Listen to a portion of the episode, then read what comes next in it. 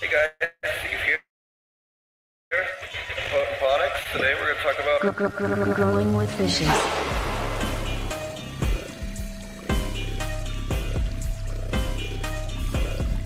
Growing with fishes.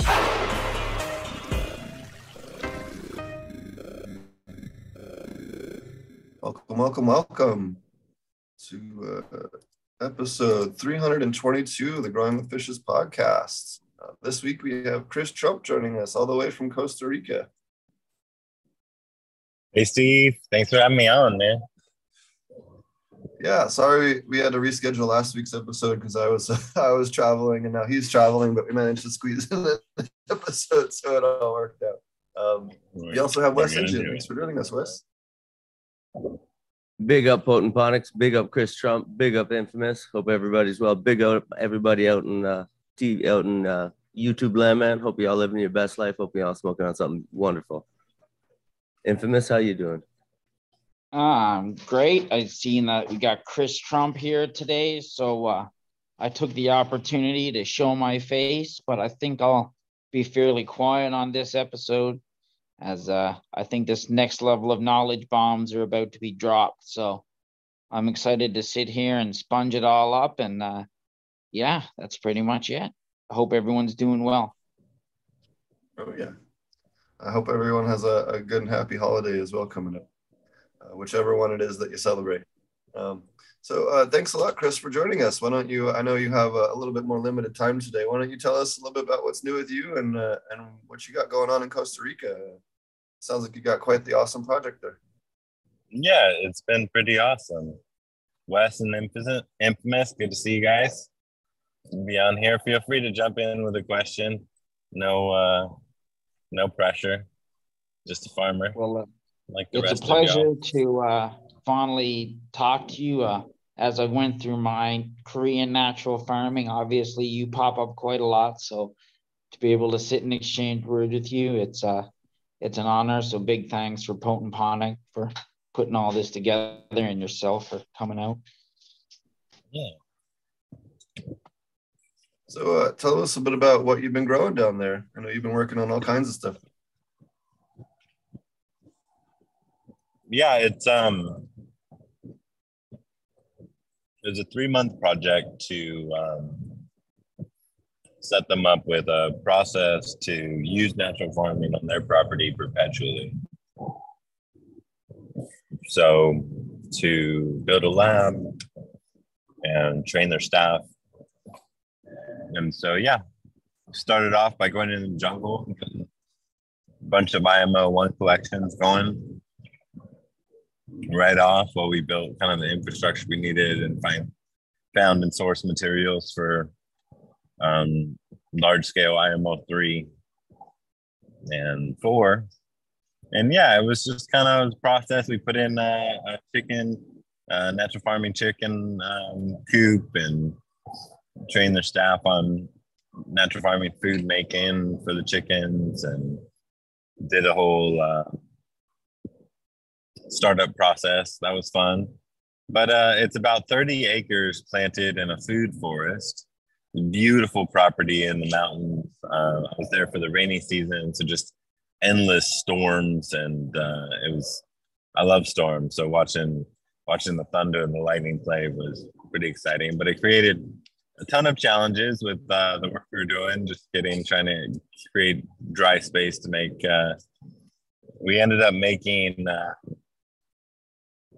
uh, about 4,500 pounds of IMO4, and then we have about uh, a thousand pounds of IMO3 left over um, to be made later. And uh, yeah, built, to put in a platform for a lab. Um, I trained, uh, we hired a farm manager um, who's still down there. Uh, I just left, I'm going back to uh, see my kids um, be hang out with them for the holiday. But um, yeah, I found a great uh, Tico guy, native Costa Rican, and he is um, got to train for a month and a half with me, and we did all the things. And now it's his show, and he's uh, got the layout for the lab and all shelves and table to put in, and he's gonna decide how he wants it laid out for his workflow. And so yeah, it was really it was training training somebody to and making a lab with them, making a whole operation and training them how to use it. And uh, now I'm in communication with them um, remotely, and this project has uh, liquid IMO going out a few times a week and solid IMO being applied, corn and uh, squash is planted for the chickens feed after uh, what we fermented runs out in about six months. And so yeah it's uh it was a blast and a bunch of challenges um and a lot of hard work. But you know farming work's good for the the body and the and the soul. So yeah i took advantage of that too Oh yeah, I know you had some close encounters with snakes and all kinds of fun stuff down there. I know we were Yeah. talking about that the other day. i learned a bunch of respect for the jungle for sure Um, what are what challenges have you had there in the tropics as compared to doing stuff in North America uh, on the KNF side? I've noticed here in Thailand that we have like a lower percentage of getting like we have a higher percentage of success with the IMO, when we do have one that fails, the trichoderma like rips through the whole thing and it's like one giant green block, much more aggressive than I've seen in North America. Um, when it does get contaminated, and that was just Yeah. just one observation out here. What uh what are some of the different challenges or differences that you've noticed in the tropics compared to um, you know North America? yeah i mean bugs and everything um, we're trying to be um, yeah i think the the solid green trichoderma is um, probably just the the timing the timing in the tropics because you know it's so warm at times and then damp. Uh, boxes in two days days instead of five, uh, and that can fluctuate in a couple weeks, just depending on the little temperature shifts. Um, you know, stormy dark days are cooler, and then sun comes out and high humidity. So just the yeah, IMO one and two is always a challenge. Um, changing environment.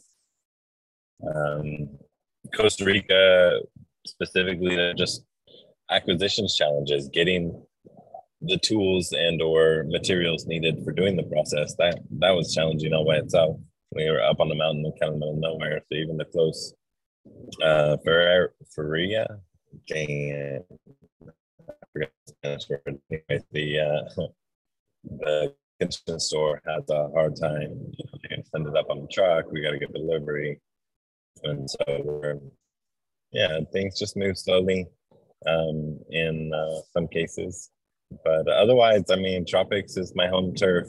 It's where I grew up in Hawaii, I learned how to do natural farming in the tropics, so it all feels really easy.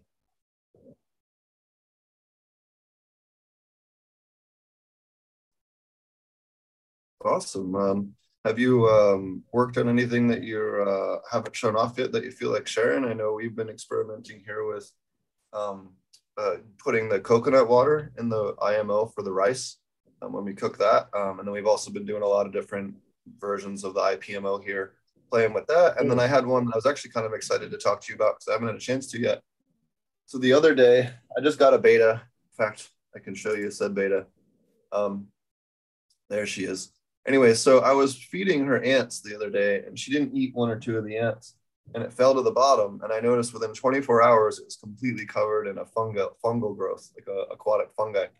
And Oh, it made me wonder if I could use that as a new way to culture an IPMO type substance, right? Take some insects, put them in, in a local water source or a wa- local water sample to, to culture that, um, you know, insect fungi. And then I'm going to do some test trials and some you know, we have a bunch of mason jars or whatever. I can throw some bugs in there and That would be amazing. Yeah. it. So, but it got me thinking like a whole new avenue to collect something that would feed on them. You know what I mean? Uh, aquatic feed web, food web is you're just you're just playing that across the line there. Yeah. Yeah. So that I was wonder if it would. Yeah, I wonder if it would work in like a soil-based system too. Yeah, so we're gonna we're gonna give it a test run and see if it works. That's super couple of test cool. We have some uh, we have some flowers on the front of the house that have mealybugs, so they're good experimental uh, platforms to kill. Yeah, well, and and good good learning from nature. I mean, just watching something happen is how nature teaches us so much of the time. That's awesome. And you've taught me so much. I really can't thank you enough for all the knowledge. I mean, certainly when I was in Zim there, that gave us something to actually save the farm there with the grasshoppers and everything. And then we've used that now in a bunch of other places. And uh, I can't thank you enough for your advice on that. Um, what what um have you been uh, doing mostly just bulking out the large scale stuff, or have you been tinkering a little bit as well? Um, I got to tinker uh, more tinkering with uh, easy ways to make alcohol out of the FPJ leftovers, you know, and so we made some really good banana flour vinegar. I'm sending some to my mom. She loves it for salad dressing, but kind of, yeah, just learning learning the further the art of fermentation um you know so that the bottom line can be affected you know that there's a um yeah there's a real income potential to the farm. Um and then uh just uh dialing in worm worm farming in costa rica there. We didn't find a, a wonderful source of humic acid um, in a liquid form. And so really getting that online as fast as i could for um, use with this liquid IMO program they have. So now they're getting uh, really beautiful worm cat worm leachate, um, dark humic uh, humic and fulvic acid. So they'll be able to continue to spray the farm with uh, all the ingredients. And um, yeah, that that's. I mean, I love worm farming and having it in conjunction with the natural farming lab is, I think, one of the things that I most want to talk about coming up here. I just there's the life in the worm castings um, to do that with liquid IMO, where those are hung at the same time. There's a there's a uh, uh, IMO bag being hung in the water. There's a bag of worm castings. Um, I think they the interplay is so good and important, um, especially if you're putting all your FPJ leavings and your um, kind of ferments um, into the worm bin, even IMO, uh, specifically IMO, you have this kind of other kind of culture of microbes uh, persisting in that uh, container and has the long term or forever growth. You know, you're never removing from it, you're just continuing to add microbes. And so I think that is a battery of storage battery for microbial life and um, beneficials. I think worm farming is just it's something I did when we were doing it in Hawaii, um, doing the macadamia nuts, and it's just something I haven't been able to kind of pair up really easily. Um, it's kind of been one or the other, um, but we, we were doing it some on the thousand acre farm in Iowa. Um, Kyle Schnell out there had a uh, Johnson-Su, and I was like, yeah, put all the IMO. We had a failed IMO one or a couple failed IMO ones. Those went in. Successful IMO uh, three and four. Those went in, and you know FPJ materials. And so, um, getting that life established, the worms worked well with it, and um, you know now you have kind of two places that's coming from um, again with the whole goal or is to foster you know maximum diversity and uh, yeah that's that's kind of what i'm excited about or to help kind of everybody get a glimpse of so i filmed some videos and i need to do some more yeah speaking of videos not only do you have uh, probably the best single source collection of all of the uh, KNF inputs on your YouTube. You also have an incredible class that I was uh, lucky enough to take on for your online class. Do you want to mention that as well? Because it's it's you know better than any of the other ones that are out there in terms of KNF content. Um, you cover so many different aspects, and you I know you you've added a bunch to it since you first launched it. So um, why don't you tell people about that? Because it really is a, a wonderful resource, especially with Christmas coming up. Thanks, man. Yeah, no, it's um, it's it's continually being added to. Uh, the class is a forever membership. So anything that ever gets added, um, you know, as it improves, you always have any anything additional that goes in there. But yeah, it's some 40, 50 hours of um, uh, glass footage and uh, mobile camera footage from kind of teaching how to do this. And um, and uh, yeah, you get a certificate at the end showing that you completed that level of class. And uh, I think it's a it's a great way to learn. It really helps people uh, kind of jump on to the uh, the more advanced stuff um, and just hone hone their skills. Um, I always prefer in person classes, and uh, I have three of those coming up in the spring. Um, they are filling up.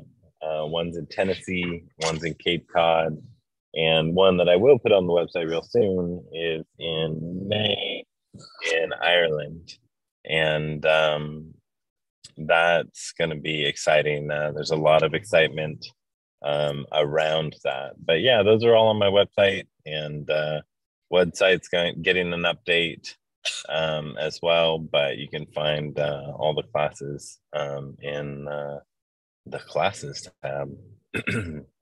Thanks for uh, encouraging me to say that, uh, Steve. And if you could uh, just give me a minute. Um, uh, I think you should uh, check out KNF Dairy, his website uh, and all. Um, he is who I'm going over to visit in Ireland, and that uh, that country is is uh, really blowing up in natural farming. So uh, check that out for a second. Um, I'm just going to uh, transition here out of the car. So love you. Be right back.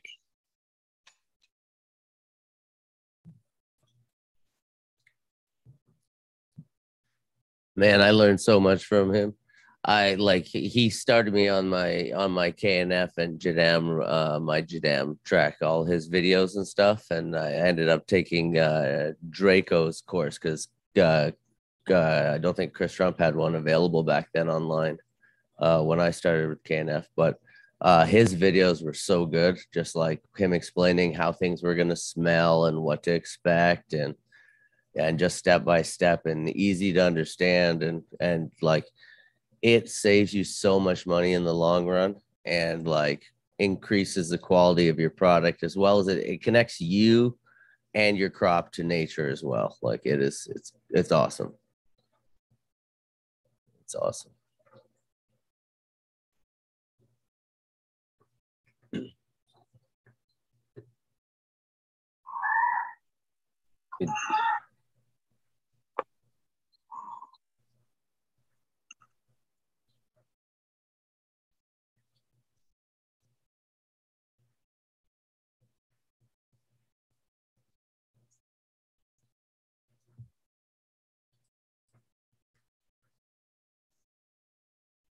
Oh, Potent, you're muted there, buddy.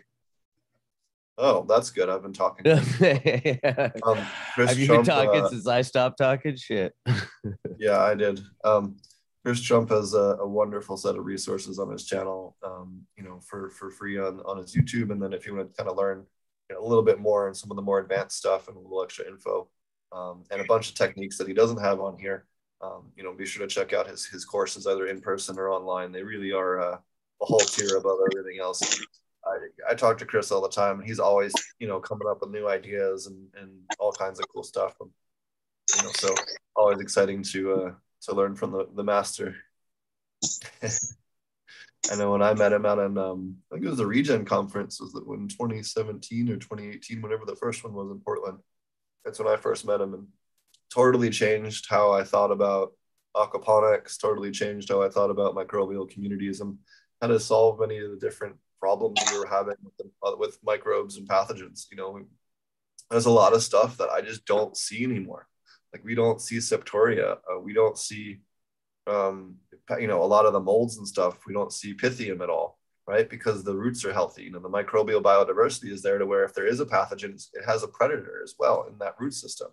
Um, not to mention, you know, Chris has worked with some advanced stuff treating, you know, some of the mosaic viruses and nightshades which you know t- certainly has potential to treat other viruses and other plants. If that you know if it works for that one, you know who's to say what other ones we can treat that way by having that additional microbe that triggers that plant's immune response to be able to fight it better, or something that's directly you know preying on that that bad microbe. So so so much good knowledge, and uh, definitely check out some of our previous episodes. I think this is the fifth or sixth time Chris has been on the show, maybe even more than that. So um, we do have uh, at least ten to fifteen hours of content with Chris in the past that you can check out uh, uh, as well. Uh, he's uh, currently getting at the airport, and once he gets through security and stuff, there, we'll he'll be back with us. What's uh What's up with you, Kanatai? I wanted to say hi. I, sorry, I didn't have a chance to introduce you there. It's all good. Just hanging, man. Uh, getting ready to start uh, those autos and some other things here, and stoked on some of the stuff I'm seeing out here, which is the the mutant and the Thai hybrid shit stuff we're running. She's running a bunch of stuff, man. Yeah, I just, Some of the Speaking freak of show mutants, crosses are fucking raging. you a see- bigger. yeah, dude, right? I seen on Shopee last night, dude. There's a guy here selling all mutant clones, and he's got the berry freak clones for sale. Oh, really, dude? That, yeah, he's this got is- Freak Show, Super Freak, ABC, Doc, fucking uh, Berry Freak, all for sale on Shopee, like 400, 450 baht a clone. Yeah, I dig that fucking berry freak, man. That that's what got me inspired to get into it. That was What's really the- cool. That's the one I don't know. What's the average price for a clone right now for baht for like an average? Clone? 450, 500. Are you fucking serious? Yeah, man. Yeah. Fuck growing flower. Fuck yeah. You see what I'm saying? You see what I'm saying, dude? For real. And dude, if they're big, hey, that's a cut. That's a cut. If you got like teens and shit, that's a whole different. That's not even the same category. Yeah. Yeah, but when I Oh, yeah. normally uh, sell to like over 100, I drop it to like 300, 350. We're about to drop about 1,500 plants into that greenhouse bay. We're just finishing chopping down the last of the plants and cleaning it out run the, run the UV lights tonight to nuke everything in there just to be on the safe side. And spray it down again, let it sit for a day with the with the sunshade open to cook off, you know, and then uh, you know, we'll be good to go. Right on. I like to do like a two day reset between sprays, UV, and just sun. You know, between that, there's nothing that really makes it.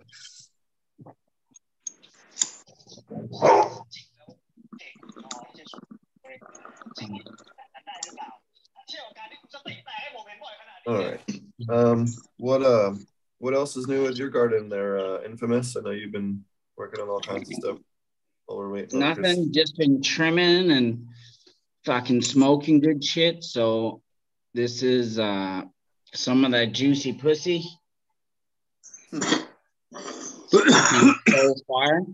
I shouldn't even be smoking on it yet. It's like barely dry, but it's fucking just stinks and it's it's dank. Um, got a whole bunch of other shit fucking almost ready to smoke. Wi-Fi OG, fucking Oreo gushers, fucking ugh. The list goes on. The list goes on. Awesome. Um, oh, that group you entered me into, we had a bunch of drama with them yesterday. That was quite funny. So Oh, that cool. Discord group you entered me in that like Thailand one or whatever. Oh, the Thailand. Yeah, yeah, I know what you're talking about. Yeah, dude, I was like, I had all those uh Black America seeds. So I Mhm. was like, all right, free seeds for everyone on the group. I don't care. Just fucking send me money for shipping. You know what I mean? Yeah. And then they fucking banned me from the group. And then like the yeah, and then the true guy, the true crime Thailand guy was like came to my rescue. He's like, fuck, that's bullshit, blah blah blah. And anyway, Alright. they ended up get, like taking me back and giving me a whole bunch more privileges and shit. But it was funny. I was like, what, Uh, dude? Chris, um, did I know you had been working on um, treating a couple of different um, plant diseases with IMO? Do you want to talk a little bit about that? I know you had some success with a couple of different things. Yeah, um, I have um, definitely played with. Uh, I don't know. I think I think across the board, if if once you get established IMO, I'm just seeing disease isn't really our, our thing. Um, I have found that uh, there's certain diseases that really need the liquid IMO application. So some diseases you're sorted through that that soil application. Hold on just a sec. Uh, I'll keep talking, but some are sorted through that soil application. Um, well, others really need the leaves affected, like uh, the bunchy top virus in bananas. They really need that foliar application of microbes for whatever reason, however that pathogen is affecting them. It needs to be uh, introduced to the leaves to outcompete it.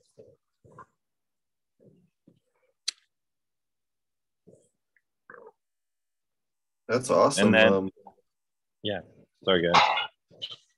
go ahead. I'm sorry. I didn't mean to cut you off. Yeah, and then um, the big one is uh, that I dealt with in Thailand. That's an ongoing uh, attempt is um, leafcutter ants.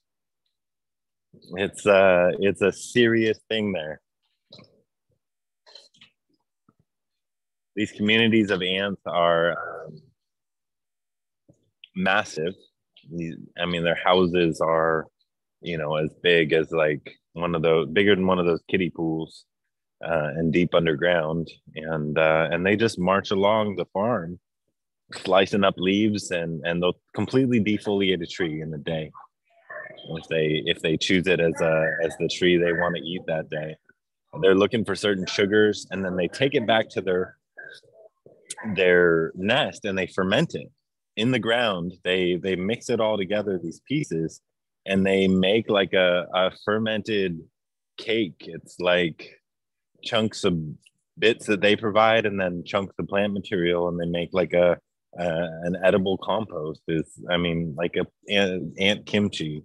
So learning about them and learning about how they might be affected by fungi, how they have potentially fungi resistant um, exudate that they put around their um, their ant farm, uh, their ant home, and then um, yeah, exploring what could kill them. Uh, not to annihilate them from the jungle. I think they're an important part, but really to suppress them on the farm. And so um, right now our backup is uh, JWA. We're going to use soap um, and potentially sulfur eventually if JWA doesn't work. But JWA tends to be uh, pretty effective for um, suppressing things that just need a little bit of nudging to go find something else. There's a huge jungle nearby.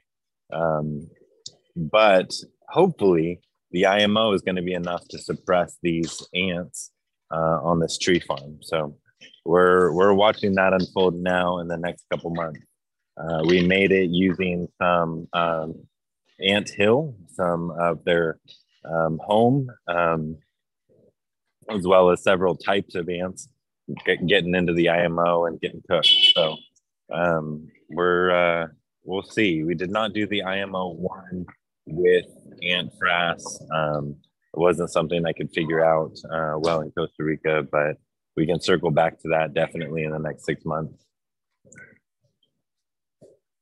We've had good luck attracting the ants here with sugar water with um, Dawn soap on top.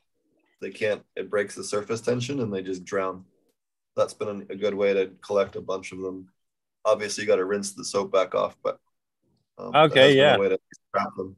Have you gotten some good blooms on ants, or have you seen it Uh, we haven't. specifically? I haven't gotten that far yet. We were mainly trying to trap them to keep them out of the greenhouse because we have these giant red ants and they don't mess with the plants, but they bite and sting. Like they, they're just a pain in the ass to deal with. So it's like, I don't hate that they're in there, but I need to keep them at a, you know, level that's not, you know, painful to work with. Yeah, totally. They have So- black ants like that in Costa Rica. It was my least favorite insect while I was there. Least favorite creature. They'd sting you in the ankles anytime you went outside without shoes on, and uh, yeah, I did not love them. Um, but there's this little black bee, this stingless black honeybee. So pretty, and uh, they're gentle. They're super curious. They're always around in the morning. That was my favorite creature in Costa Rica. Any beetles? Both killable. or- any beetles or anything else crazy that you had, uh, or any funky insects that you were just like, man, I don't know how the fuck this is or how to deal with this. No, I mean the rest is really deal like it's it's within the realm of normal things I've dealt with that um you know healthy plants basically have their own resistance to. But the leaf cutters are that one you know kind of curveball that we're got to figure out. And um, everybody keeps telling me if you find something that works for the leaf cutters that's organic you're a millionaire. I'm like well i probably get the tough away so i don't know. We'll see. Um, we're working on it though. Um eber who's down there is gonna is doing a great job. And so yeah i'll keep you posted on that. It made me wonder if you wouldn't have a better collection by obviously this would be horrible to do you know preface it with that. But if you dug the nest up and then tried maybe to raise it off of the young because the young would have a different immune response and a different response to fungi. They wouldn't have as much resistances as, the Well, adults what I- do with that exudate. What I did is I found an ant an ant nest and I got the tractor and I took two scoops out of the center of the nest and we'd shoveled uh, another nest down. So I just figured I'd throw the whole thing in there and if I got the fungi to cook and bloom, whatever would consume them could uh, could be a, a pathogen. So it was a little rough and dirty, but you know, first time I figured out IPMO was rough and dirty. So I figure uh, we'll we'll see what we come up with here. Uh, what I want to go back and see when I go back in February is I want to go see um, some ants under the trees with fungi all over them, and uh, then we'll start looking in on that, trying to figure out exactly what that is. Oh yeah, there's tons of different cordyceps and stuff that go after the ants down there. It's just a matter of hunting them down for sure. Yeah, they have the zombie. They have the zombie fungus in Costa Rica. Oh yeah, yep. That's the cordyceps. The uh, Okay, it's good stuff. Good for Yeah. ant, a lot of. They make a lot of um, anti-cancer compounds out of many of the different species of that as well. In fact, the number, the second most manufactured cancer drug is derived from that. Very cool. Yeah, it's good stuff. Um, I know we've had good luck with boric acid and uh, and metarhizium against ants, but I don't know if either of those are either available or legal there.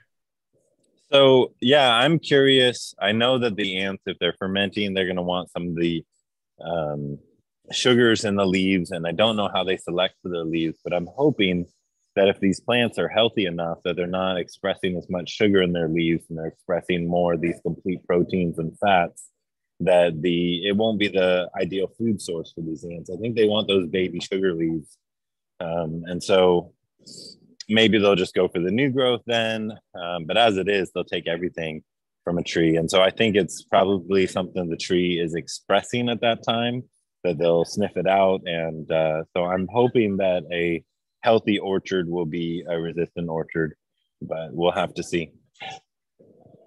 Oh, that's interesting. That's uh, certainly a peculiar issue that we don't have, thankfully don't have to deal with here in Thailand that I know of. Yeah. So first step is to get good IMO down and to be treating the trees, get everything nice, lush, green, and healthy. And then uh, if we're still having ant problems, we'll have an interim step of the uh, JWA, and uh, we might go for more of a proper IPMO with uh, IMO one uh, in uh, filled with ant carapace. I always love the smell of the IPMO when you brew a big batch. It smells as like winter fresh, winter green smell to it. It has a really, really peculiar smell to it compared to the the other inputs for for IMO. And it's especially with it being December, it smells kind of festive. You know? There you go in Thailand, festive. Kind of weird being in the tropics in the uh, in the winter. There's no real sign that uh, it's Christmas time or uh, you know holidays in general. Being in Boise in Idaho, it's uh, full on winter. You get the you get the snow on Christmas Day. Oh yeah. Um, uh, is there any tips for people, or can they just not? Because I get this question sometimes about collecting IMO when it's cooler outside. You know, is it possible, or is it just something that you kind of have to be, you know, 50 or 60 degrees Fahrenheit for it to really work well? No, absolutely you can. Um, but what you have to do is you have to find the leaf litter out. I filmed a video for this and just never finished publishing it. So that's kind of the story of things lately, but sorry for that. But I'll tell you right now. You go out into the forest and you find that leaf litter. So get, you know, if it's snow on the ground, get your get warm and uh ready for some, you know, deep forest in the winter uh, excavating, but you dig down and find that leaf litter, and you can find mycelium.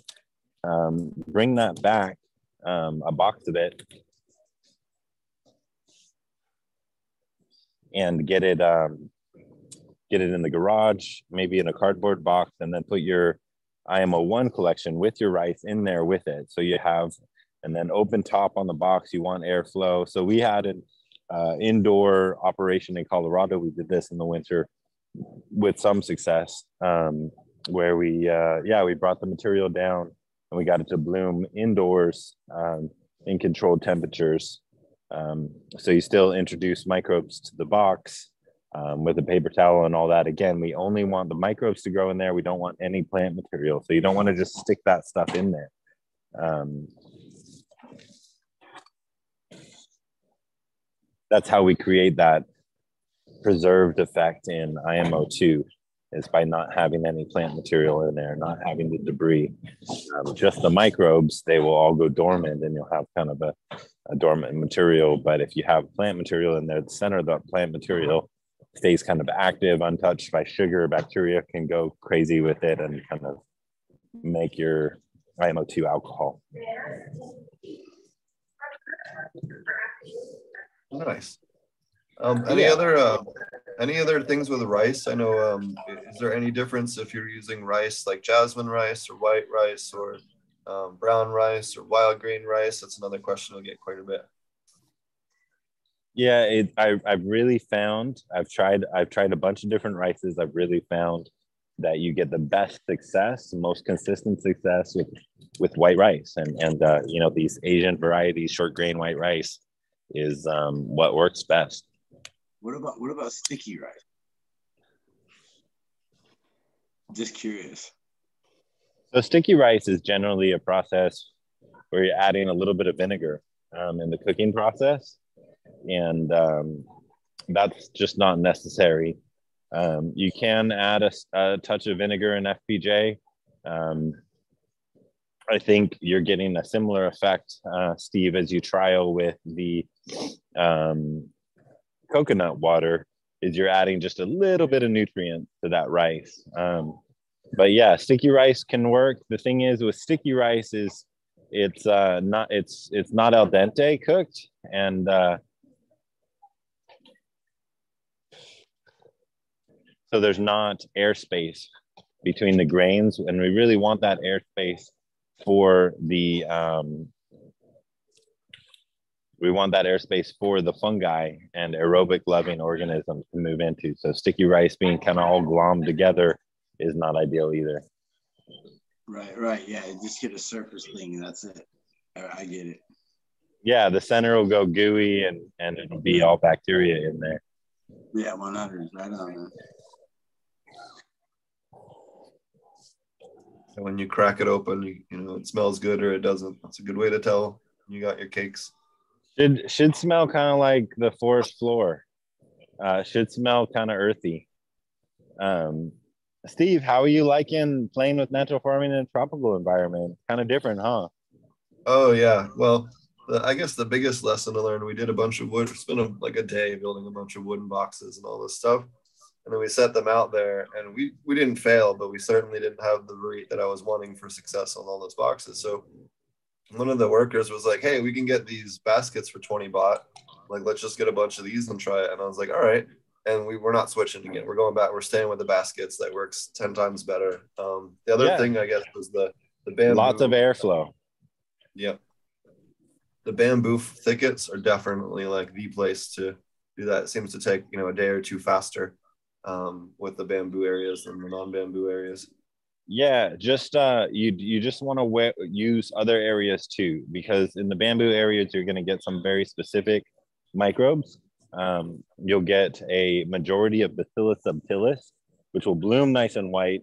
It's beautiful. It's super important for um, growing and for your crop. Um, cannabis, it's it's wonderful for it. However, it is um, kind of limited diversity if you will. It's it it ends up kind of taking over that space again. Super positive. You want those guys um, in your space. However, that is um, going to be the majority of what you get in those bamboo.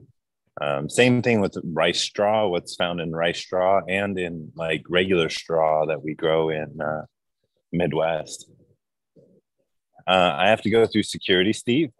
So if you want to uh, talk about the other cool things you got to talk about, I'll come back to you in about uh, 10 minutes. Okay, sounds good. Be safe. Okay, bye. You muted yourself, Bowden.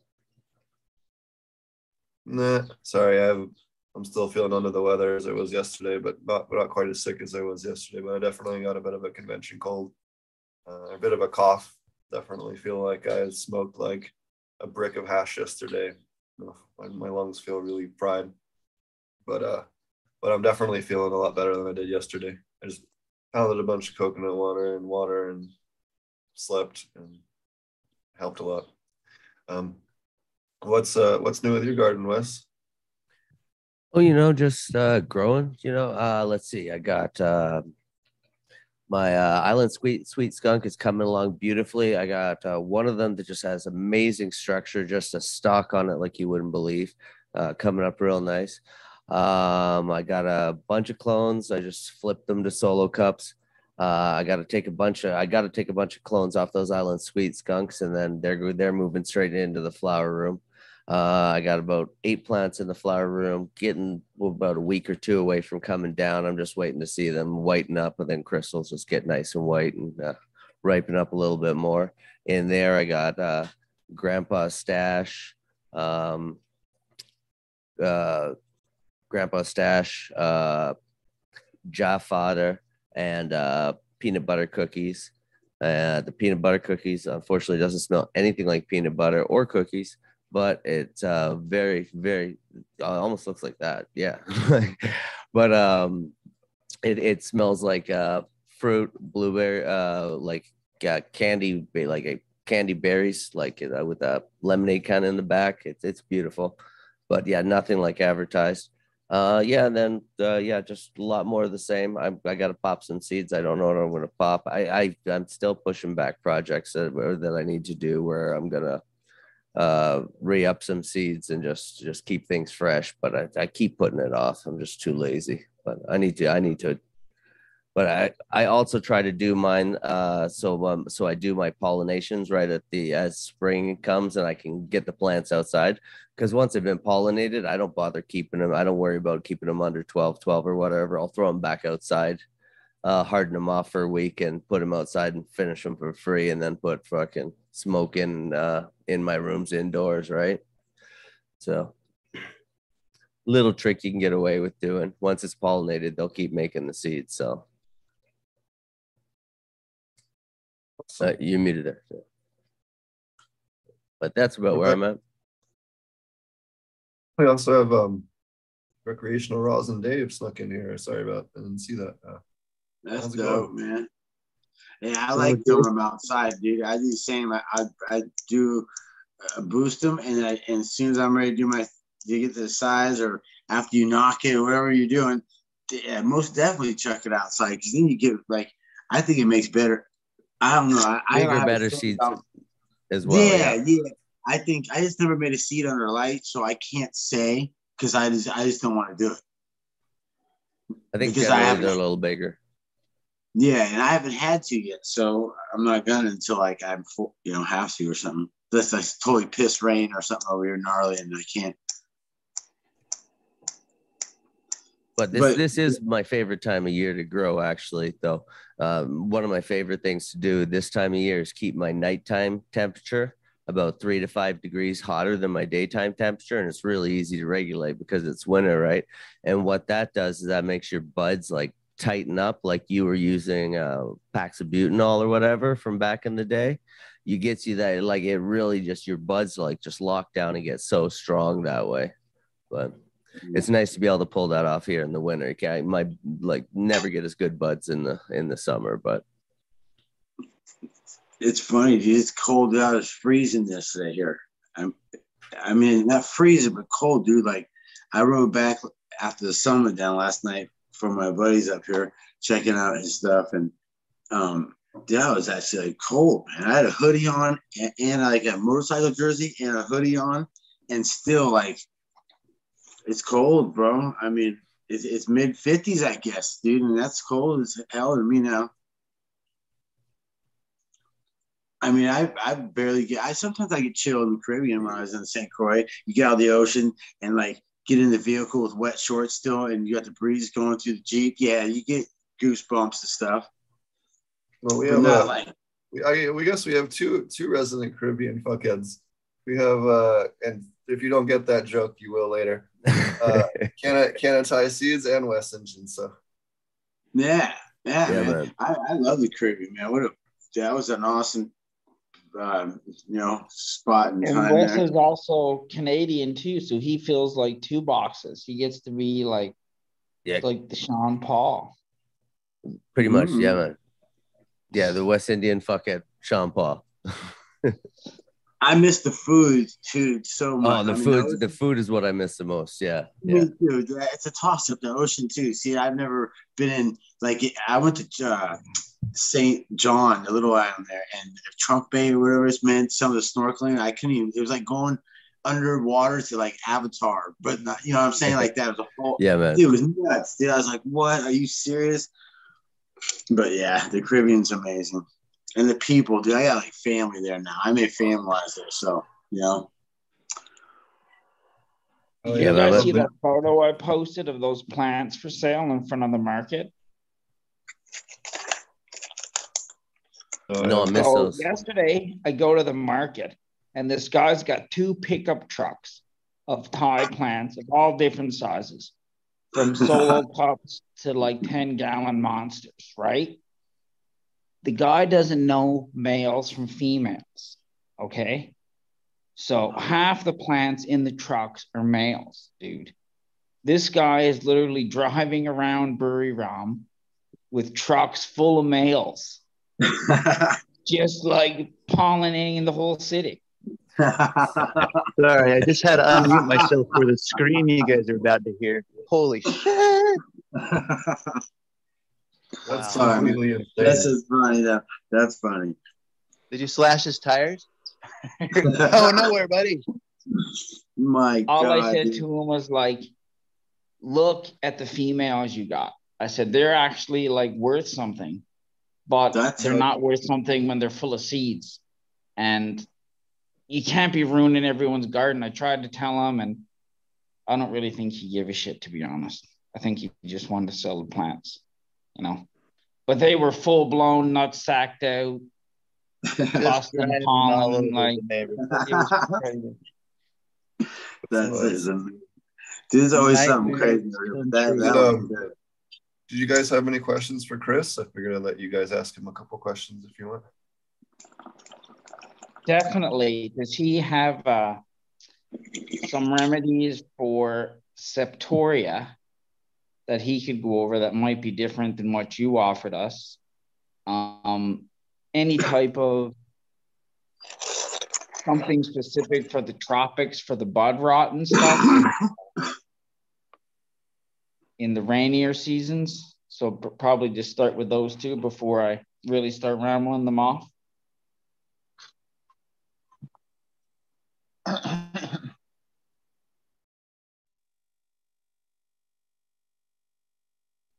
Maybe Chris didn't hear you there.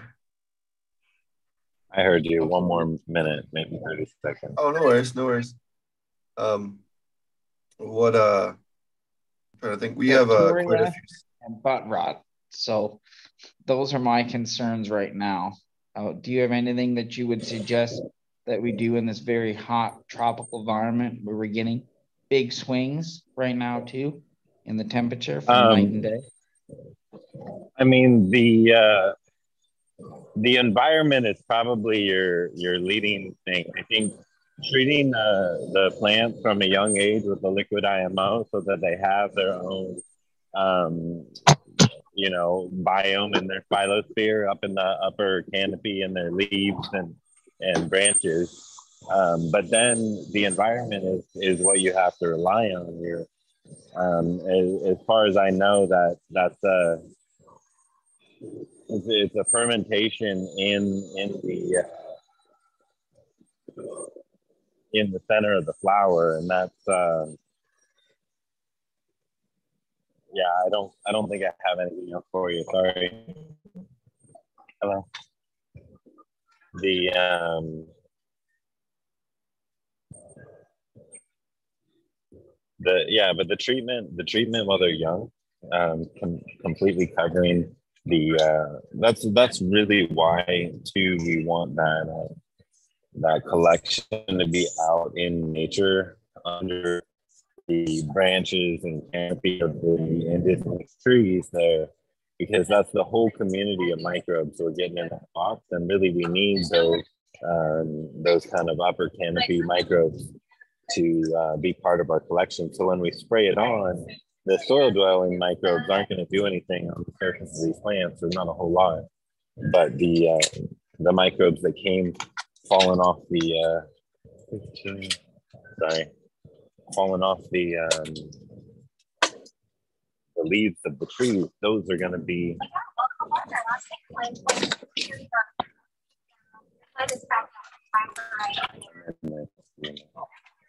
those those, uh, those microbes have the potential to actually protect your uh, your plant from uh, disease and uh, really the the uh, maybe maybe a third of the battle for for what you're talking about with like the other two thirds you know, if you can uh, keep good airflow the tropics things stay nice and fluffy and fresh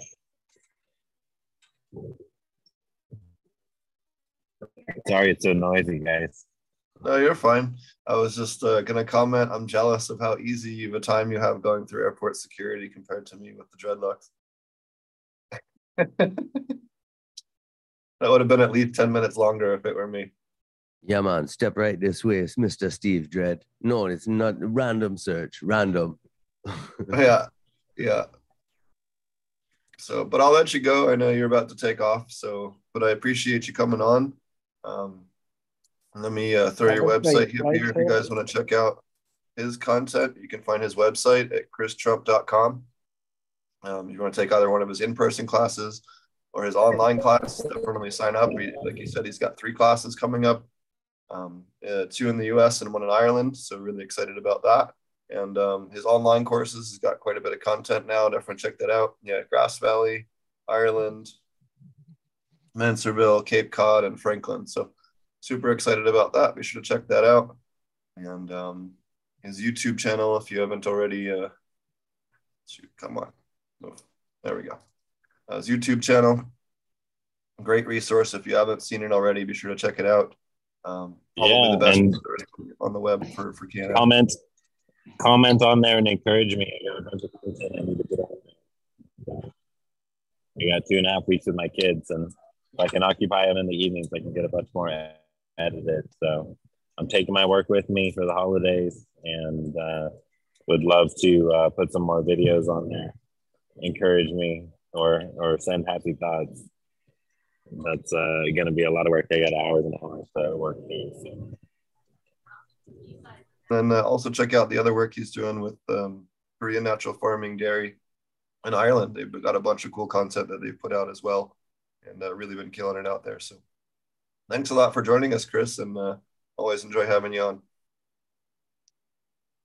Yeah, Steve, you should actually uh, you should actually talk story with Tom Stack from KNF Dairy one of these days. I think he would be a very uh, fun, entertaining guest and uh, super knowledgeable on this craft.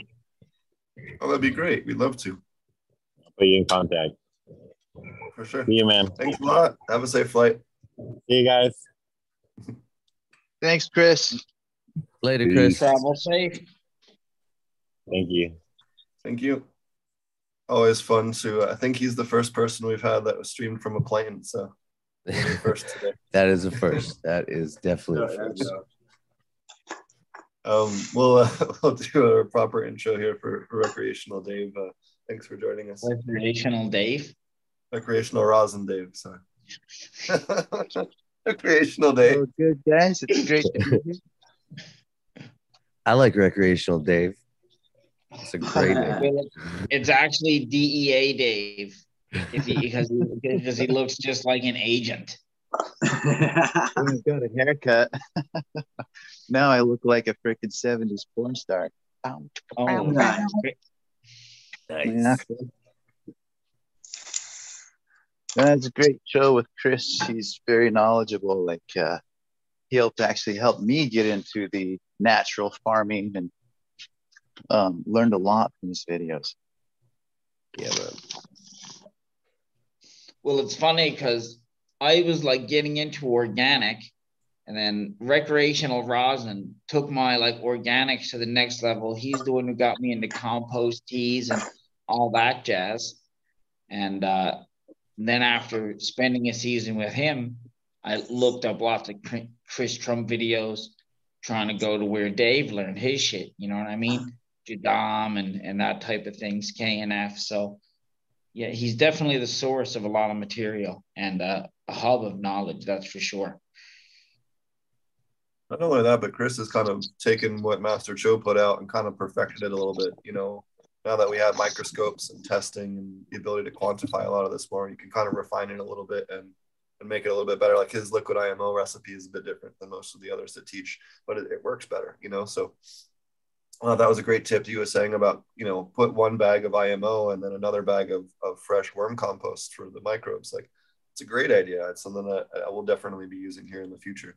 and, and, and what- as for like a, a, a liquid compost, Yeah, so we, we, we take the fung the rice, we cook it down and put it out for collection, and then we collect the fungi on it, or we add the crickets and do it that way. You know, the other method, method with IPMO, and then take that and weigh it, and then cut it fifty percent with sugar, mix it all together, and then put a thin layer of sugar on top, so that when it raises, it melts back down, kind of to lock out the oxygen. Because the point of the sugar is to lock the oxygen out. I know a lot of people are anti-sugar, but um, that, that's kind No, of crazy considering that that it shelf stabilizes this thing for three years and I can kind of pull those microbes off the shelf and wake them up whenever I want to. It, it makes it too convenient. And not only that, but it's not expensive to have sugar around. No. What we've noticed with the IPMO, we have the IPMO outside, right? So the first day when we put it out, the ants found it and they were picking off the edge. After that, I'm not seeing a single ant on there because they got wiped out by the microbes. So that was something I thought was really peculiar. You know, we don't have any of those same problems that a lot of people attribute to putting sugar inputs in our garden. I don't see them. You know, we have a couple of those red ants that are clearly hunting. You know what I mean? They're coming into the greenhouse somehow, um, but they're not. You know, they're not damaging the plants. So I'm not. I'm not worried. You know, those red ants out here, I actually saw, uh, I was looking up solutions to control them in Thailand. They're like, oh, control them? Like, mind control them? no, like, yeah. so these farmers on the mango trees will stream uh, line into their trees that the red ants use as highways um, to help like fend off other bugs and critters. And so they'll actually use the red ant as a defender. Um, and there's some blossoms that the ants will actually carve out and live inside of the tree and another tree out here. So like the red ants definitely are hunters and um, they might not mess with your plants, but like you said, they definitely bite. But what's good is is they can keep the black ants at bay. And if you've been bit by a black ant out here, you'll know that's way worse than the red ant. With the black Well, ants good to sting, know. I've been totally unafraid of the black ants because in North America the black ones are harmless, or you know maybe they can bite you but they don't sting. But uh, so that's good to know. Yeah, the black ones, they're mean. That that sting stings for a minute afterwards, like you've been hit with a hot hot needle. yeah, but that's certain ones because some of them don't do it. Some of the black ones don't do nothing. Sure. But then there are, yeah, but there are black ones here that yeah they hurt worse than the red ones. Yeah, in they're, Antigua, they're long bodied. Bullet in. Anti- in Antigua, we got little red ones, and they're tiny. They're like microscopic. You can barely see them. But when those get on you, they bite you so hard. Our, That's our what black, our black and our brown ones bite too, mm-hmm. and they're enough to like that you like you're running and dashing them off your foot, but like they don't like. But our little red ones just oh, That's what we we got. We got those your on the day, man. bro. Swell up like everything. Yeah, man.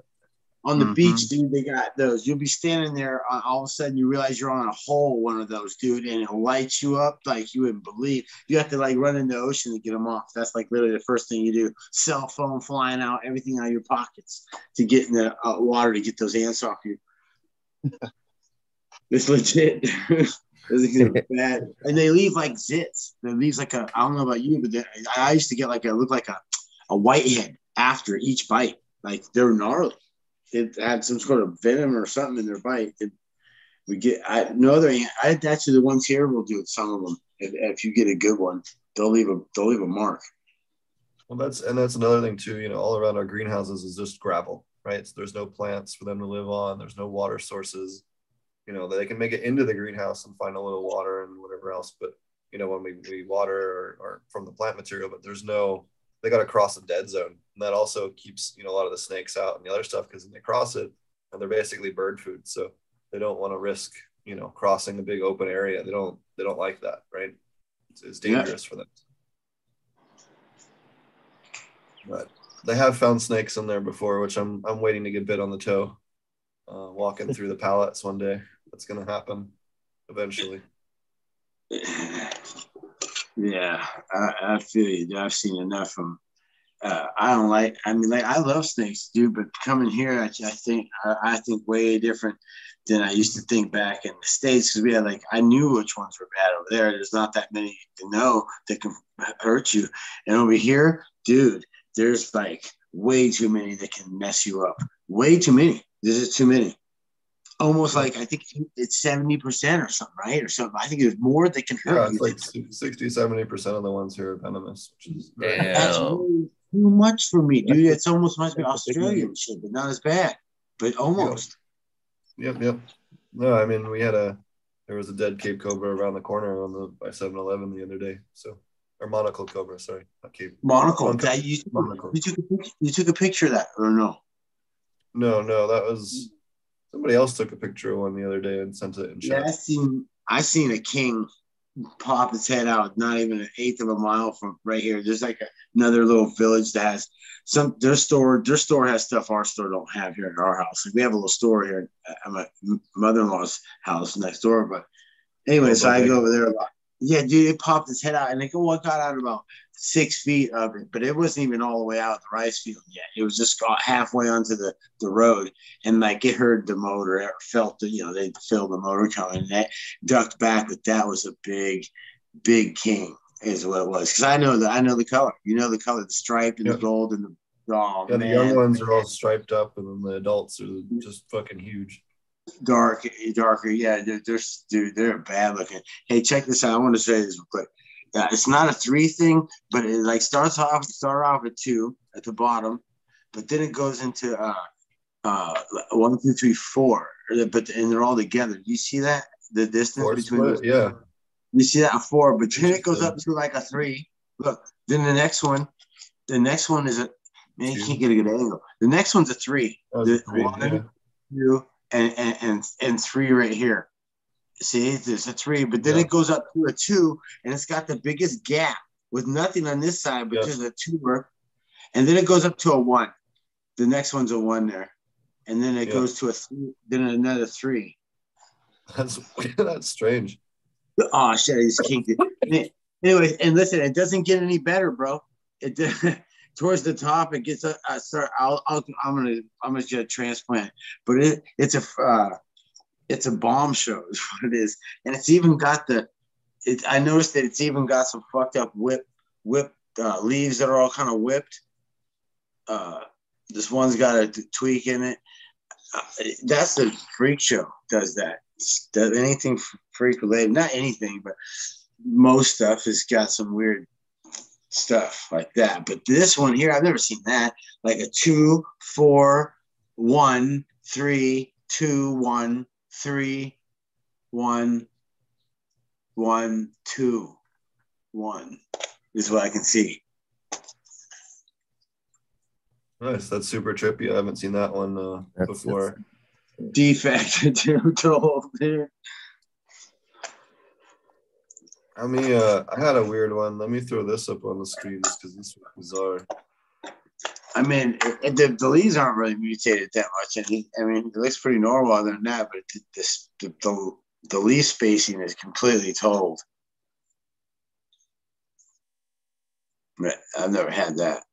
You can see I've had like I've had like a lat section. What? Yeah, I was checking That's that on cool. the IG. Yeah, I was keeping on the IG. yeah, really strange. I don't know what this is, but I, I still stand by. I think it's uh some kind of short circuit in the uh, in the um, in its in its what it thinks it is. It, it just it's supposed to be leaf, but it thinks it's bud. yeah, it's like the leaf converted to bud tissue and then tried to flower because it's covered Yeah. in trichomes. When I show you this in under the microscope, a second, you can kind of see it in that picture. It's a really bizarre mutation in the leaf structure. Um, where is it? There we go. You can see it's like a forest of trichomes. It's really bizarre. I've, I've just never seen this before. Really strange. Uh, there we go. You can see it's like just one giant trichome base or something. It's fucking bizarre, Nuts. That's a trip, right? And it was only on one leaf, one leaf on one of the Thai plants, and that was it.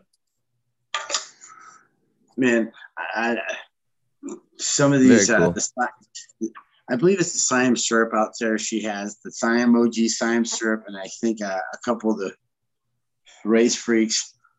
What else? Um, and a bunch of the freakazoid freaky fuel. That's what's going on. But oh yeah, and some of the freaky bastard. I, I started a little fleet of those, but she took all that over. But now that they're like you know, uh, three feet, four feet tall. Uh, I just This- noticed this. Look, to the the Yeah, that one's trichome got a- that one's are not trichome. in the right place. They're, Oh. they're before the top of the trichome. That's fucking weird. Or is that notice that. another one behind it you're seeing there? No, because look, this one has it too. Yeah, that one does. Yeah, you're right. But if you look Weird. at, they all have it. Where they're they're not Weird. developing right. yeah, that is amazing. That's actually I've never seen nothing like that. I threw it in the freezer in case I need to sequence it or something later. Wow. Yeah, that's a trip. And then if you guys haven't checked it out as well, I did a um, side-by-side video for um, how to tell mosaic virus from not mosaic virus. Um, this is another weird mutant that we I trashed today. This is that one that has the leaf coming out of the stem. Oh yeah. But this leaf here is like two two and a half feet wide. It's fucking huge. But I don't know what the hell went wrong with this plant, but it is not happy. Oh shit.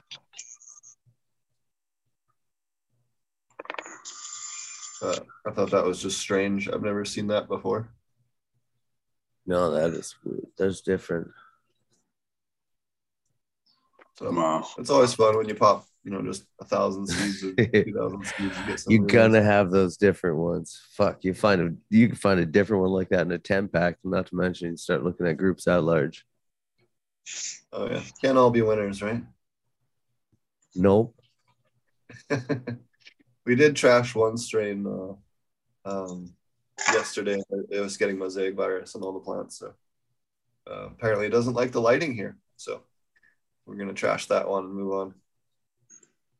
But I will. Uh, I'll tell the breeder privately on that one. But uh, but yeah, there was one one strain out of all the ones that we we've got our hands on so far that was. You know, genetics were not, not good for this environment at all, or they had something dormant in it that was just raging when we popped it through. But that's also why we're super strict on like all the scissors get bleached every time they change plants. And we're very, very big on biosecurity and not using the same tools on the same plants or anything like that. You have to be, especially doing pheno hunts where you don't know what the genetics are yet um, and what's dangerous. It's funny that the the ones that did the worst here for me or didn't like this the grown here. Uh, I noticed where a lot of the hybrids I took a seed male and knocked it onto like stuff I got from from the clubs in Santa Rosa that were great stuff. But I think maybe they were uh, the memory of that plant was uh, never like really outside. That's how I had feeling because they I could th- those plants didn't do as good as the ones like I were were my fresh outdoor uh, seeds that I had made that I popped here did didn't like it me either, but they didn't like die. Like the other ones just fucking dead. They just melted. I that, and that's what I noticed that I, I, the the four strains that I had all were like stuff I hybrid out off clones I got from like buddies or like that. They're running indoor. I wanted to also throw guys. I thought we'd do a video today talking about mosaic virus. So this is mosaic virus. As you can see, it's blotchy, it's streaky. It causes that leaf deformation. You can see the streaking. You can see it's streaky, blotchy. I've seen that so much here, man. Dude, that's been a lot. See that plain as day. It's starting on this leaf. And as you can see, it's screwed up the whole plant. As we zoom out, this plant compared to its sisters is very, you know, way behind schedule. Nowhere near as vigorous. Okay. Now we'll contrast that with an actually mosaic, I'm not, blah, blah, blah, an actually variegated plant. So we're gonna go down here through the forest of trees to our plant over here, which has actual variegation. So as you can see, this is true variegation. And you can see here the leaves are split nice and even. That's natural variegation. This is what variegation looks like.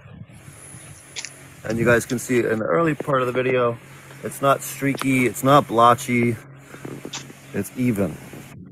That's how you can tell mosaic virus, like the first one, versus actual variegation, like the second one. Thanks for watching. Hit that like and subscribe. Anyways, I wanted to share that with you guys because I've never had both in the same location at the same time. I've always had one or the other because uh, through variegation rare mutation, I've only seen it maybe three or four times in person. So to have them both here at the same time was really cool to put them both in the same video and kind of show that compare and contrast, you know, hardcore between the two.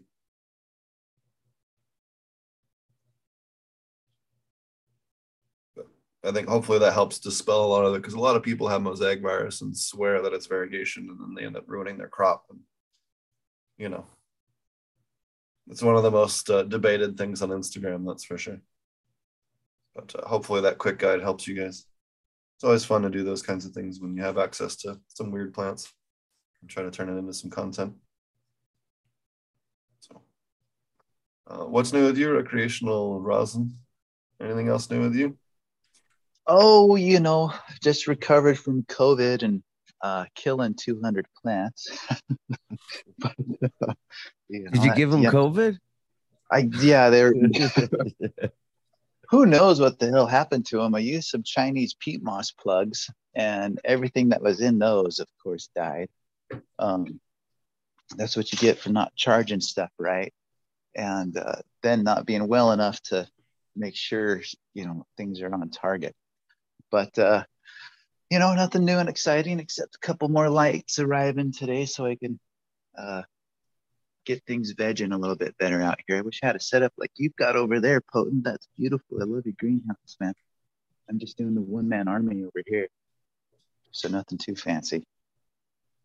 But uh, it's um, you know one question I did want to ask Chris because we've talked a lot about IMO, and I just haven't taken the time to throw some rice out there. And I love your idea with the baskets instead of building a box because, yeah, those 20 baht um, baskets are available everywhere at every 20 baht shop around here. So it's easier to take some IMO ever than before. But I've always just used compost teas in my sprays and my foliar feedings and things like that. And I'll add whatever I want to feed my plants into the compost tea so that it gets um, you know, so that the microbes are in there, able to break things down, whether it's the fish or the um, bat guanos and other guanos that I can throw in there. Um, you know, I like to throw, uh, bubble them out for about 24 hours, even uh, just random bits of soil. Like uh, I, I bought a bag of silica and it's just these silica pellets and I let the um, microbes that are in the leftover tea on that stuff a little bit. And of course it starts raising the pH like crazy. So, um, and you know, I've been using that. I haven't taken the time to cultivate an actual IMO though.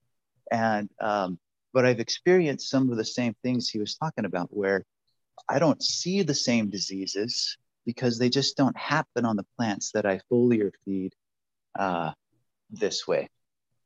And um, I wasn't sure if it's just like beginner's luck that translated into a habit or if it's really, you know, kind of the same biological concepts that are happening, whether it be a carefully cultivated IMO and, you know, collection collected in the, you know, in the nestles of a bamboo thicket versus some backyard compost and worm castings.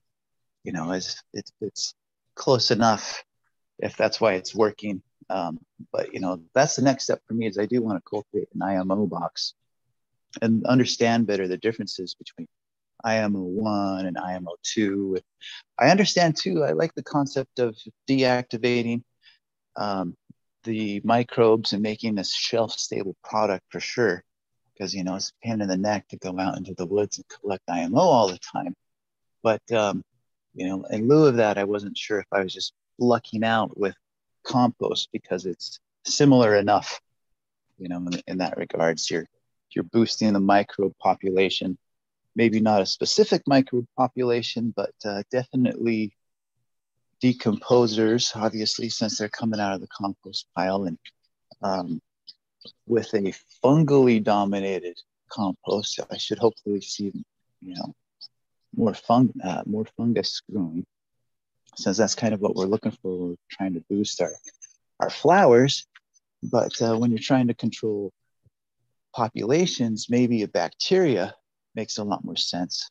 You know, if you want to cover the leaves to prevent um, the issues like with uh, was it septoria you know it's funny i'm walking around the house and on every single leaf that's on the ground right now there is a giant hole in it there's like several holes in all of the leaves and they're these just these tiny little um set, you know tiny little holes that have been uh burned into the leaf like with like a magnifying glass but it's obviously that fungus and so i have yet to actually put plants out in the sun and the rain uh, this season. So definitely banking on some compost teas, but also we'll, we'll add the uh, IMO to the mix because it's pretty serious. I see it on every plant in the garden, you know, because they're not getting sprayed compost teas like the, the shrubberies and stuff like that. They're really not struggling with it, but uh, it's definitely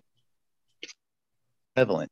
Um, I wonder if controlling that in our area where we have our plants will also help reduce the spread of it uh, when it comes to getting our plants. That's probably another layer of spraying to add to the regimen, hitting all the trees in the area.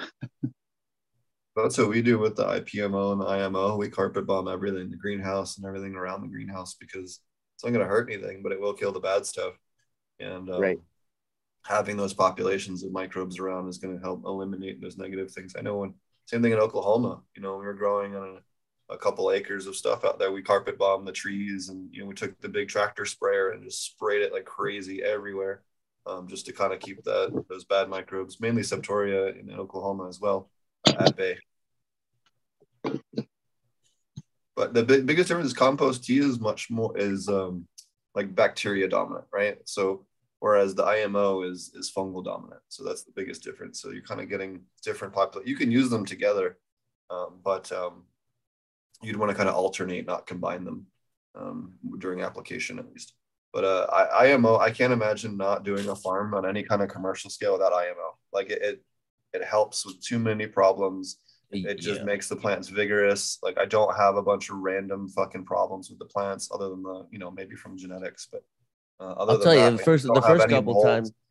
we haven't had a single mold outbreak or mold issue in the greenhouse and, and everything else. So it's like, you know, in a, in a place that, you know, when we're in the middle of a, a rice field to not have mold problems is, uh, Yeah. you know, pretty great.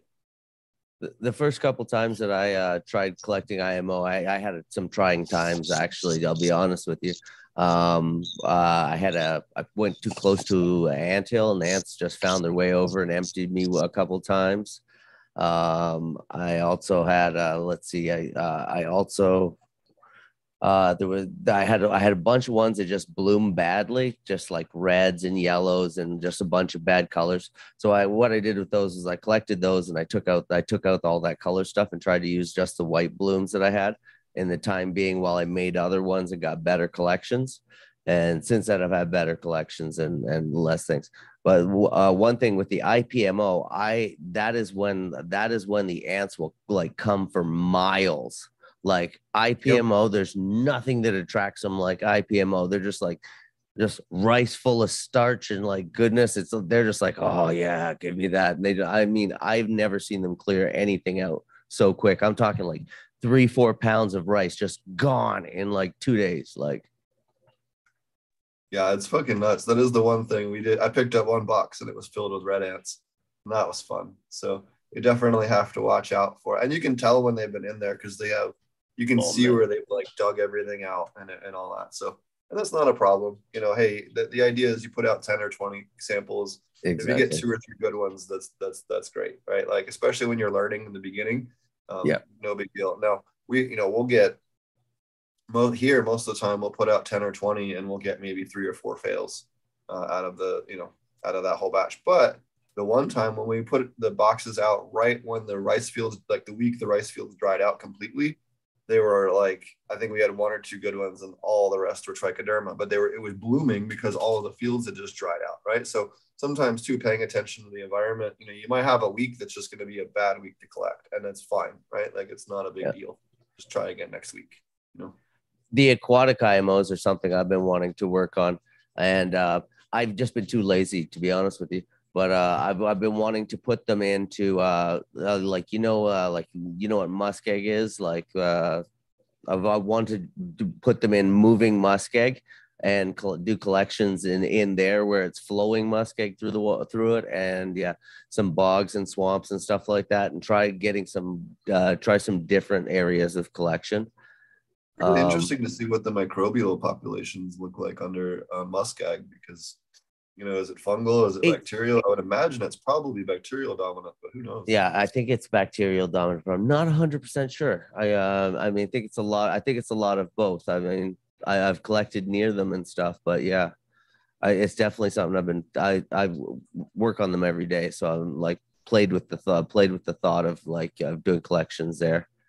Um, I have done. I have tr- done um like uh JMSs where you take the uh, cup of uh cup of soil and I've taken it from deep down in muskeg and brought it back, and then you uh, uh, boil potatoes, and you put the uh, you put the potatoes in there, and then you bubble that, and uh, that turns into that turns into your Jadam micro solution, and I I've had really good success with that stuff, um, and it, it especially works best with uh with what seems to be uh, dirt from the wetter areas, the lower areas, but yeah, it um I've, I've had good success with that. You'll see usually after uh, after I uh, inoculate with that, you'll see a bloom of mushrooms or whatever on top of on top of the soil, which is pretty cool. Uh, that's another thing with the IMO applications. You get just a slew of different mushrooms in the garden. It's one of my favorite things to do in the morning is see kind of what popped up last night, you know. Yeah, man. But I also look forward to doing some collections in the wet season because I figure we're going to get much different microbes too. So right now it's been, you know, the very end of the wet season, beginning of the dry season since I've been out here. So we'll have completely different microbial communities in the forest uh, in a couple months. Yeah. And I've been meaning to try. I've been been meaning to try uh, winter collections as well.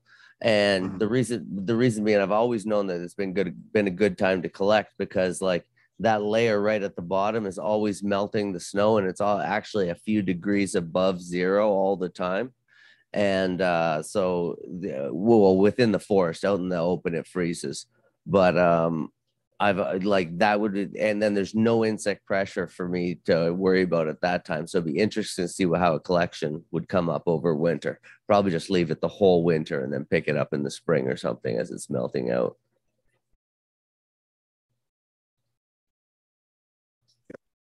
Sure.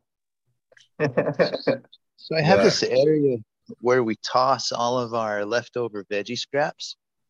And speaking of ants, like colonies of different colors will come and just uh, form a crust over the food when we toss it out there. And, you know, whether it's leftover rice, leftover tomatoes, and just whatever the hell, um, it's just been crusted over by these ants, like little mini ant city has you know formed over it. And you throw something out there and they just you know throw something on top of that. Like i wonder what that collection would do you know because um the ants have a serious bacteria in their stomach and they're certainly pooping that out you know like Oh, what the hell is in there now that i'm looking at this thing we're talking about all of these inoculations i wonder it's got to be some kind of nitrogen nitrifying bacteria in their stomach like in the stomach of uh, termites because whatever food scraps and stuff that the ants are the reason why it stinks is because it's got lots of nitrogen in it um, and so huh, something to think about i might have to scoop that stuff into a bucket and what do you do top it off with sugar and then Yeah, Add water? stabilize it, yeah, you'd top it, you'd cut it fifty percent with sugar, uh, mix it together if you're trying to just stabilize it for, for long-term shelf shelf use. But um, yeah, Ants, ideally maybe I- try to culture it on on some medium like rice or something to like bulk it out a little There you go. be a better way. There you go. Throw a bucket of rice uh, in the bottom and then scoop the ant trap on there and top it off. Yeah, We'll play around with mix that. it, throw the, And the rice up, the mix it up, and wait till they're you know, fully colonizing it, and then just take it up and mix it together, even with the ants in it. Right, right, right. Um, yeah, interesting. Okay, I'll have to play around with that. You know, waste not, want not. right? I'm definitely excited to try this liquid culture method to see if we can't make an IPMO a little easier. Uh, I think for a lot of people, you know, doing something they could throw in water is a little easier than putting something in the forest. And uh, as we talked about earlier, uh, IMO boxes here is a hardcore sport um, that has very much the risk of death here, whereas in the United States, that's not not the the same case. So when you have to dodge cobras and vipers, uh, you know, you try not to go into the the the untrailed forest quite as often as you do in the states. Fair no, enough. it's Fair true, enough. The farmers, you see them out there in their big, tall boots, and it's not just because it's muddy.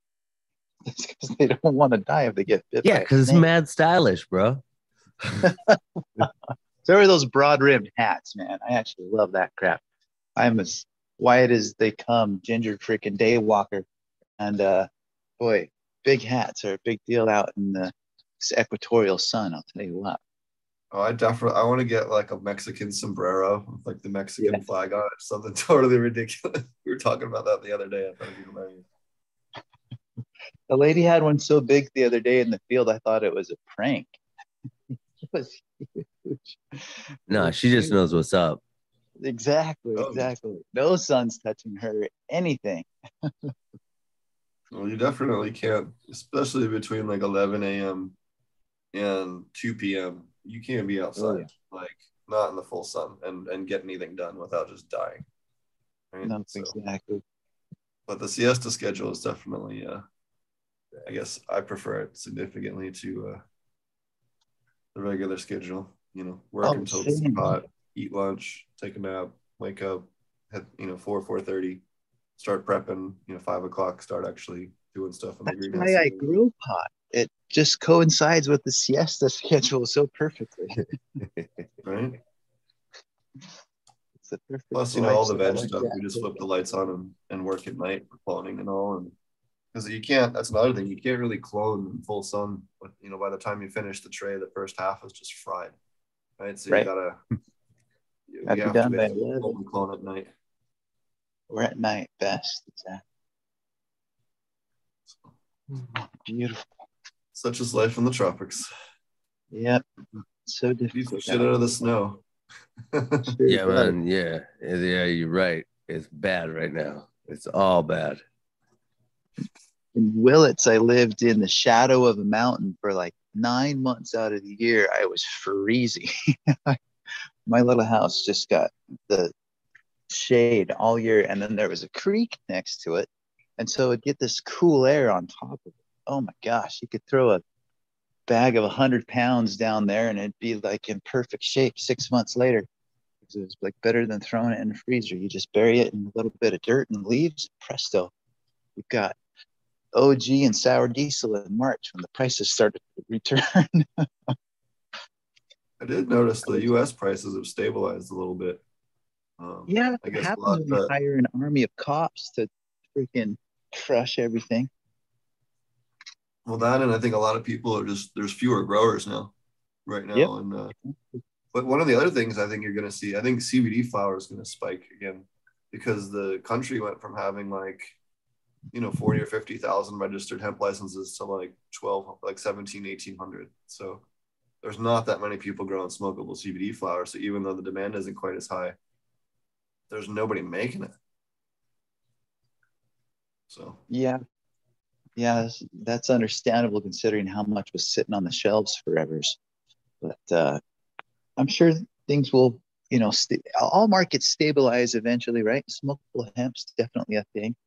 Um, we were just talking about that the other day. I, when it came to Thailand, you still couldn't smoke weed everywhere, but the crew I was hanging out with all smoked cigarettes, and I almost started smoking cigarettes again because there was just so much tobacco smoke everywhere. I would have been so grateful for a hemp cigarette, but now, um, although it's not bad to keep a few brain cells during the day, wouldn't mind smoking like CBD uh, heavy weed if it tasted good. But I haven't smoked lots. I've taken delicious CBD dabs, but I haven't. I haven't sampled CBD flower, and granted, I haven't sampled much being in Thailand of smokable hemp. That's like awesome. I'm sure it's out there. I just um, never had the pleasure. I wanted to also say that the um, some stuff changed yesterday for the positive here in Thailand um, on the weed news uh, here in uh, in the kingdom. Um, where is it? Uh, they're going to require. They're going to have, and this is not going to be like a Metrc track and trace, but you're going to have to report to the state uh, starting next year sometime uh, how much inventory you have uh, the source of the inventory and keep track of who you're doing transactions with um, for the for the government. Um, so you're going to have like a point of sale track and trace for the retailers, um, which is going to be you know different. They're also going to require ID, so you're going to have to show your ID and prove you're 20 years old, um, which is fine. I don't think anyone has a problem showing ID to to not you know keep kids out of it. I think that's a good thing. But there's Um, going to be a machine that they're using to record everyone who buys it.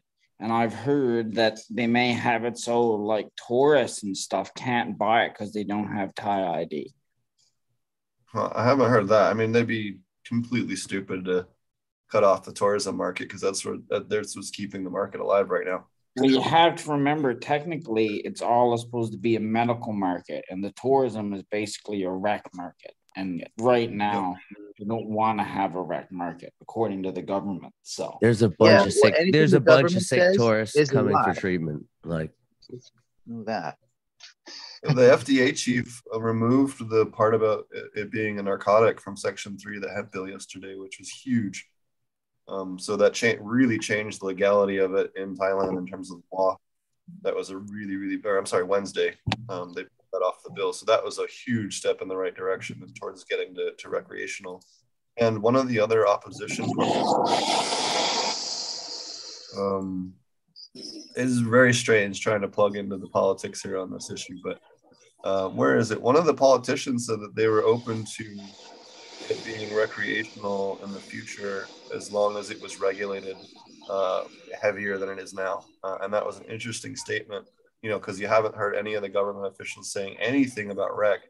and for them to make a comment like that yesterday was was pretty crazy. Let me find the link to it so I can put the actual quote on here. So I don't want to misspeak. Here it is. Um, open link. There it is.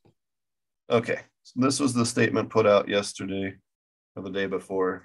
Again, with the time zones and stuff, I forget what day it is.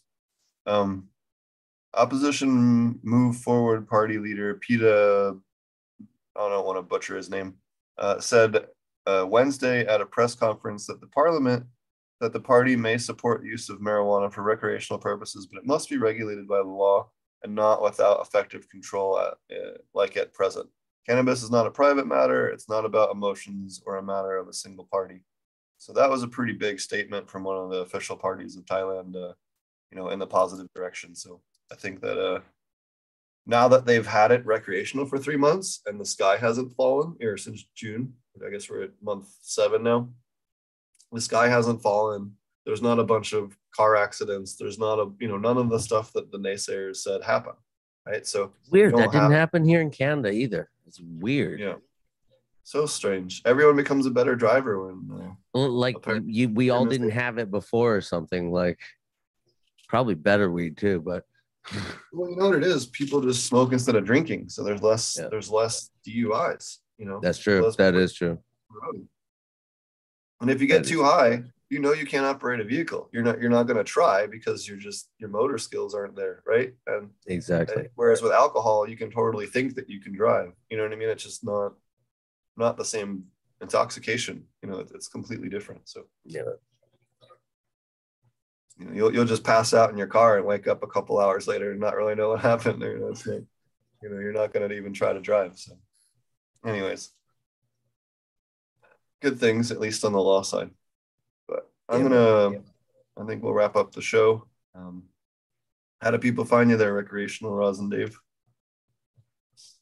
Uh, they can find me on Instagram at recreational rosin, and I'll eventually get more active on there. But we really need a. I'm surprised you do so well with your uh, Instagram and other presences, just because of the bannings and censorship and bull crap like that. But uh, for now, yeah, at recreational rosin, you guys can find me if you want to chit chat. I, uh, I've been thinking about doing a series. Wes and I were talking about this the other day, a series on like how to do what we do and how to not get taken down and not deal with all the stupid shit that happens to channels sometimes because a lot of it is just what content you have on the channel. Like I've almost lost this channel because we made the mistake of of getting um for the one event, the one uh, we had some seed sponsors and some other stuff, and YouTube insta flagged all that shit. And we, I almost lost the channel. So you got to be really careful with seed Yeah. stuff um, or direct sites that have like flower for sale. You link to any of that in the descriptions. Um, you know, eventually the YouTube spiders will find it and you know whack your shit. It's happened to me a couple times. the blocks so- will get you. Yeah, so that's definitely an issue. And then with Instagram, I, I have no fucking idea. Uh, is my frankly honest idea. I, I I don't sell anything on there other than my classes, and I don't. So I don't do seeds or anything like that. Most of the stuff I've seen people have issues with on Instagram is revolved around breeders, or seed producers, or seed resellers.